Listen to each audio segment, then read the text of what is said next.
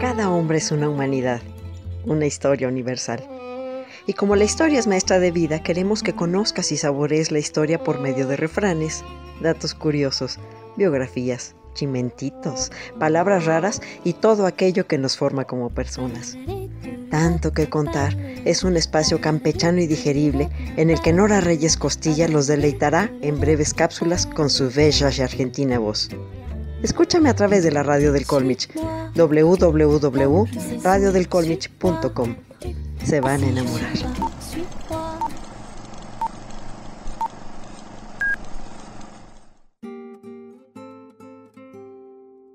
Crecer no significa dejar de ser niños. Cleonautas, les habla su imperatrix ad eternum Nora Reyes Costilla transmitiendo ondas ciberespaciales desde la radio del Colmich. Esto es tanto que contar y hoy les platicaré sobre la revolución de Juan Escopeta.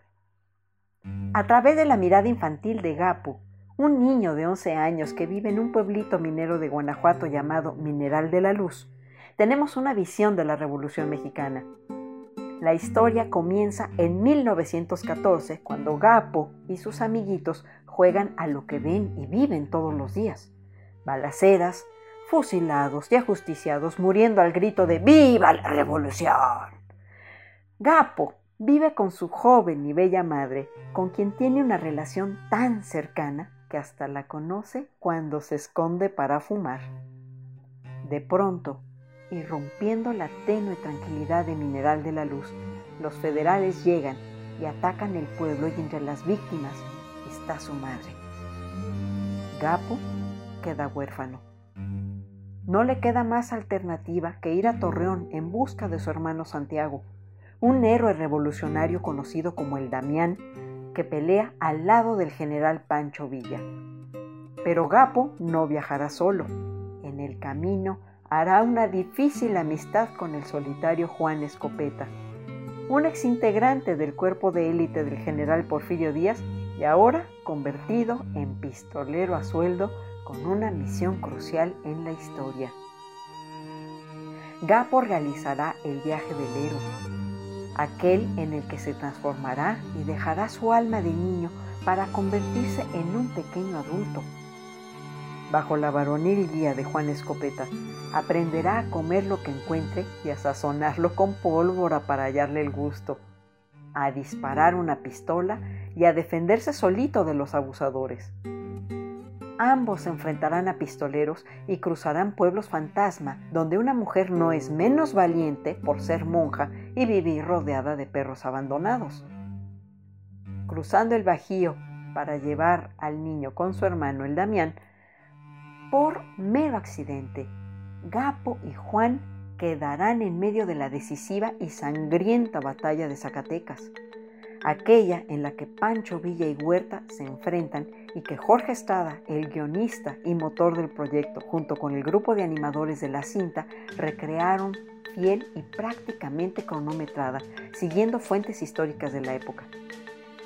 Lo que no saben nuestros héroes es que tras ellos va el sopilote, un villano que tiene una historia común con Juan y lo está buscando para matarlo. Al confrontarse ambos pistoleros, es cuando descubrimos el pasado de Juan como miembro de la tropa de élite que protegía a Porfirio Díaz y que al arrancar la revolución todos se dispersan.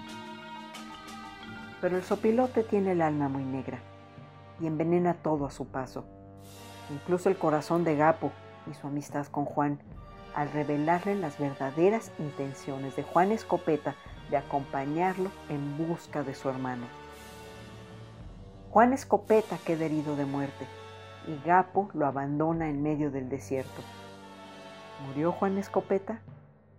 Jorge Estrada, realizador de la barra infantil de Canal 11, nos da una sobadita de corazón, dejándonos una leve esperanza que insospechadamente nos hará escurrir una lágrima.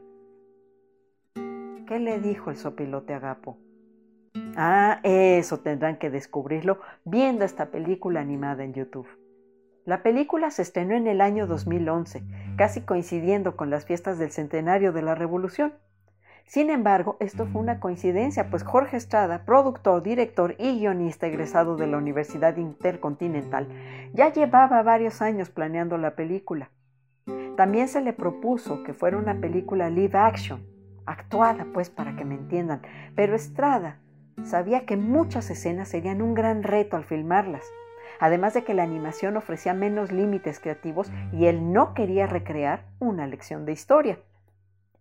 Más que proponer una cinta para niños, Estrada estaba convencido en querer hacer una película para toda la familia, en la que además de proponer aventuras, se concentró en hacer varias reflexiones sobre la incongruencia de la guerra, los valores de la época, las costumbres, y así recrear algunos de los episodios históricos que marcaron esta gesta armada.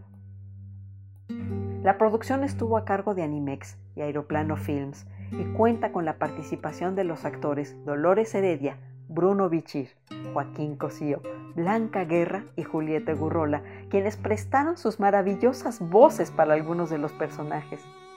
La soberbia música es de Jorge Calleja. Jorge Estrada es egresado del Centro Universitario de Estudios Cinematográficos de la UNAM y ha sido uno de los pocos realizadores mexicanos aceptados en el competido Talent Campus del Festival de Berlín al que solamente van aquellos que se considera que tendrán un gran futuro. Recibió el premio Juan Rulfo 2004 por su guion dramatizado Campeona sin Corona y es autor de los cuentos negros de Ofelia. No dejen de ver esta conmovedora y generosa cinta con toda la familia. Y como dijo Pancho Villa, no me dejen morir así. Digan que dije algo. Así que, cleonautas, nadie nos aseguró que crecer y madurar era miel sobre hojuelas. Pero si logran llevar consigo su infancia, nunca envejecerán. De mientras, ahí les encargo que no dejen de seguirnos en nuestro podcast por www.radiodelcolmich.com y visiten nuestra página en Facebook. Búsquenos como la historia por gusto, donde los esperamos con chimentitos diarios. Esta fue Nora Reyes Costilla y la revolución de Juan Escopeta. A mi manera. Soldado en la revolución. Siempre atacaba de frente, por eso su muerte fue a traición. En la mía, ese era un hombre cabal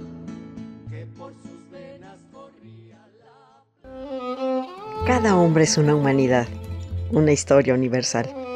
Y como la historia es maestra de vida, queremos que conozcas y saborees la historia por medio de refranes, datos curiosos, biografías, chimentitos, palabras raras y todo aquello que nos forma como personas. Tanto que contar es un espacio campechano y digerible en el que Nora Reyes Costilla los deleitará en breves cápsulas con su bella y argentina voz. Escúchame a través de la radio del Colmich, www.radiodelcolmich.com. Se van a enamorar.